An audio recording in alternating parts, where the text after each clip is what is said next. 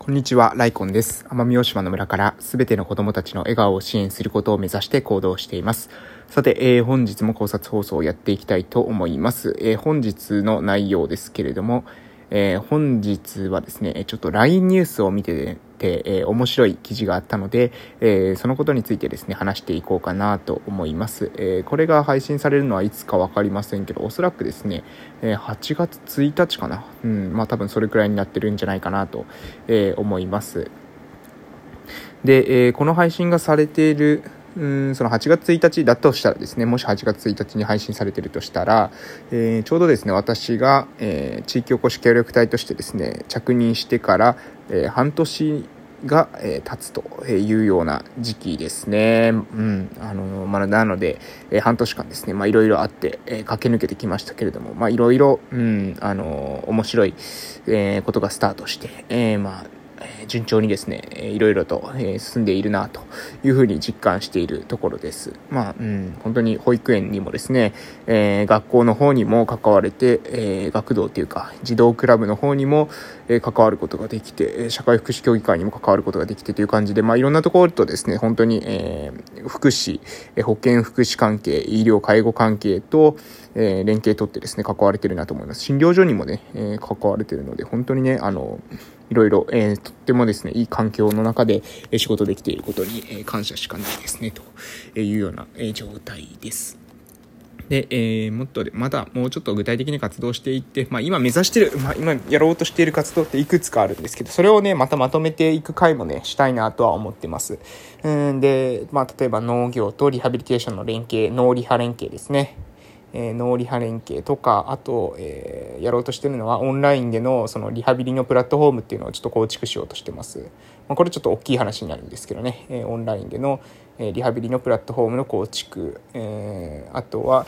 えっとですね、子供たちをですね、その病児保育とかを含めて、え保育所以外で、え大人え大人の人たちがですね、えー、て言うのかな、あの、子供をまあ、緊急で預かってほしい、えー、いつもではなかったとしてもたまにこう預かってほしいってなった時に預かる場所がないなっていう、えー、そういった問題が今ですね私たちの村にありますのでその問題も解決できたらなと思ってます。あとはその塾っていうんですかね、うんまあ、塾ほど、えー、そんな何ですかね高度なことを教えられないかもしれませんけどそれにしても、まあ、ある程度ちょっと、うん、なんだろうあのまあちょっと勉強できるっていうか、はい、そういったスペースがあってもいいのかな、うん、そういった授業もなんかできたらいいなと思いますし、コワーキングスペースというか、え、みんなで何か、え、勉強できるような作業所、え、読書ができるような場所とか、そういったところもね、なんか作れたらなというふうに、えー、ふんわか、えー、思っています。うん、そんな感じですかね。まあ、そうですね。で、農リハ連携、その農業とリハビリテーションの連携という事業ももうちょっとこう、えー、スケールできるかなというふうに思ってます。ということで、えー、本当はですね、話すつもりじゃない話をしてたら、えー、時間がちょっと経ってしまいましたけれども、え今日は LINE ニュースの、え内容でした。えちょっと今思い出しましたので、戻っていきたいと思います。で、LINE ニュースで、え真のリーダーにですね、必要なことということで、いくつか書いてあったので、そのことについてですね、今日は話そうと思います。えで、書かれてあったのは、まあ、最初も読み上げ、読み上げますね。真のリーダーに必要な、え、もの5つということで書いてました。え、まず読みます。え、真のリーダーは人を動かす。真のリーダーは共通のビジョンを創出する。真のリーダーは高い心の知性を備える。真のリーダーには透明性がある。真のリーダーは部下に権限を委ねる。これがですね、真のリーダーであるというふうに書かれたんですね。で、まあ、この中身も、あの、一応、まあ、見たんですけども、これなり、これにですね、この一つ一つに対しての、まあ、私の考えっていうのを、え今日は、えー、添えるというような、そういったような、えー、配信をしてみようかなと思います。まあ、ある意味、この読書会というか、えー、まあ、こういった、え、ニュース会ですかね、ニュースを読んで、えこえ、それに対してちょっと感想を述べるというような配信です。まあ、あまりやらない配信ですね。え、で、一つ目のこの真のリーダーは、え、人を動かすっていうこと、え、これなんですけどね。うんまあ、これもありますよね。あの要するに、え新リーダーは人を動かすことができる。うん、これ面白いですけども、人を動かすためにじゃあ何が必要なのかってなると、これまた、えー、もう、もっと、またですね、また議論ができそうですけれども、えー、じゃあ逆に言えば、人を動かせない人はリーダーでない。それはそうですよね。確かに。人を動かせてない人はリーダーとは言わないかなと思います。あの、いくら、えー、素晴らしい考えがあったとしても、えー、その人がリーダーだというふうには言わないですよね。えー、人が誰も、えー、動かせない。人が誰もついていってない。えー、人は、それは確かにリーダーじゃない。うんじゃあ何人動かせばリーダーになるのかということなんですけど、これはおそらくですね、1人以上動かせればリーダーだというふうに思うんですよね。なので、1人ではリーダーになれないけれども、2人からはですね、リーダーになれる可能性が出てくるということです。なので、シンプルに1人でも、えー、その人の意見に賛同してついてきてくれる人がいたら、その瞬間からまあリーダーと呼ばれるようになるというふうに考えられるんじゃないかなと思います。で、えー、二つ目にちょっと進んでいきますね。今度は真のリーダーは共通のビジョンを創出する。うん、これもですね、まあ確かにそうですね。えー、自分のことだけ考えている。となると、これはリーダーという感じじゃないですね。共通のビジョン。つまり、えー、自分だけのビジョンであれば、これはあんまり大したことはないわけです。えー、じゃあ、相手のビジョン。を言う。だったらですね、それは多分その人がリーダーですよね。その相手のビジョンを言ってるんだったら、相手、その相手の人がリーダーだと思います。そうじゃなくて、えみんなが、あ、それいいねと共通で、え自分もそれを達成したいと思えるような、そういったビジョンを、えー、生み出して、創出してですね、えー、それを打ち出して言葉として伝える、えー、人っていうのが、まあ、リーダーになっていく。これもですね、まあ、非常に頷ける内容かなと思います。なので、このビジョンをですね、持ってますかという問いですね。え、まあ、もしリーダーの方がこれ聞いてくださってるんであれば、えー、あなたには、えリーダーとしてですね、ビジョンがありますかっていう、え問いです。えそしては、それはですね、共通のビジョンになっていますかという問いですね。そして3つ目、真のリーダーは高い心の知性を備えるということですけども、えー、高い心の知性、つまりまあ EQ ですかね、えー IQ はですね、えー、知能指数ですけども、EQ はですね、心の知能指数とか、えー、そういうふうに言われてますが、えー、そういうことですね、心の、え高い心の知性を備える。つまり、えー、なんていうのかな、ロジカルにただ話せるだけでは、これはリーダーではないっていうことですね。相手の感情に対しても配慮して、えー、言葉を添えることができる。えー、これがリーダーであると。この、まあ、LINE ニュースの中では言われているわけです。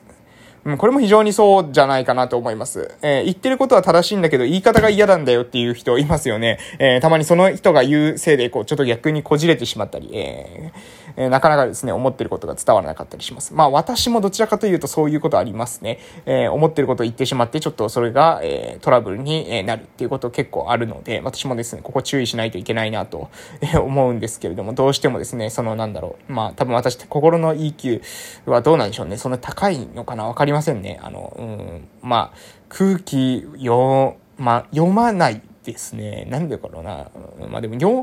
でも読もうと思ったら多分読めるのかなとも最近は思ってます。うん。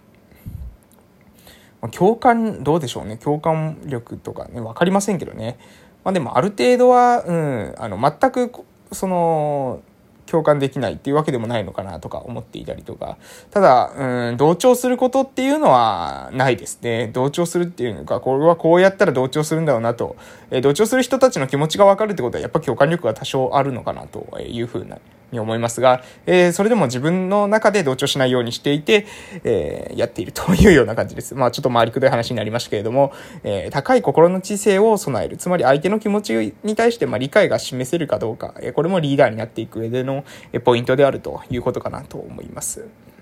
はい。えー続きまして、え真のリーダーには透明性があるということですけども、これはおそらく、え正直である、えオープンであるということだと思います。つまり、うーん、何ですかね、なんとなく、えー、なんだろうな、あの、不気味な人っていうか、なんとなくこう、うん、言ってることも素晴らしいし、えー、なん、なんか表面的にはこう、すごいなと思うんだけれども、何か、え、裏があるんじゃないかなって思う人はあまりこうリーダーに向いてないというような、え、ことなんじゃないですかね。つまり、まあ、オープンである。え、本当にこう、なんですかね、その自分が思っている、まあ、そのビジョンなどを語っているビジョンなどに対して、えー、ピュアであるというか、えー、ある意味その子供であるっていうのかな、無邪気であるっていうか、えー、本当に、えー、その思っていることを、に対して原稿が一致していると言ってもいいかもしれません。だから、えー、透明だというふうに感じるんだと思います。あの、言ってることとやってることが違うとですね、不透明ですけれども、えー、そうじゃなくて言ってることとやってることが合ってる。うん。たとえ、それがまあ極端な考え方だったとしても、えー、それをですね、その貫いている姿勢というか、そこを見ることによって、えー、周りの人たちはですね、まあ、あの人は、まあ、終始一貫している透明性のある人だというふうに認識するんじゃないかなと、えー、私は思います。はい、そして最後ですけども、真のリーダーは、え部下に権限を委ねるということですけども、これもですね、えー、その、やっぱりリーダーっていうと、えー、チームメンバーが出てきてきますね。そして真のリーダーというふうに言ってますので、ま、まあ、あの、一人っていうよりは、こう、複数人の、えー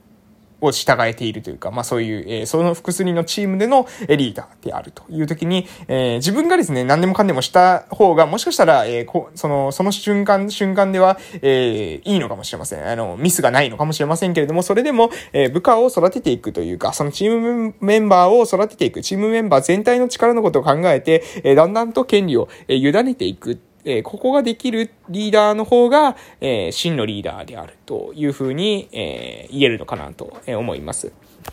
いやー、本当にね、そうだなと思いますね。なので、権利をですね、委ねる。うん、これもね、これも、えー、もっと私も、うん、今してる事業、えー、に関して、えー、だんだんだんだんですね、もっと委ねていっていいのかなと今思っているところです。特に、まあ、あのーまあ、まあですね、今やっている中で思うのは、まあ、えっと、農業とリハビリテーションの連携とか、そういった、えー、事業に関してはまだちょっと、あの、足腰が弱すぎるので、まだ、あの、ある意味私が、えー、自分一人でバリバリやってる感じですけれども、えー、リハビリテーションのオンラインの事業などに関しては、もう少しですね、その権限を、えー、チームメンバーの人も、もう非常に私よりも、えー、優秀な人たちなので、その人たちにある程度こう、異常していってもいいのかなというふうに思っているところですね。マネジメントとかですね、そういった、うん、なんですかね、細かいところに関しても、うん、もう本当にチームメンバーの方が優秀なので、チームメンバーにだんだん権限移譲できたらなというふうに、タイミングをですね、まあ今伺っているところだというところです。ただチームメンバーもね、それがプレッシャーになってしまって、うと、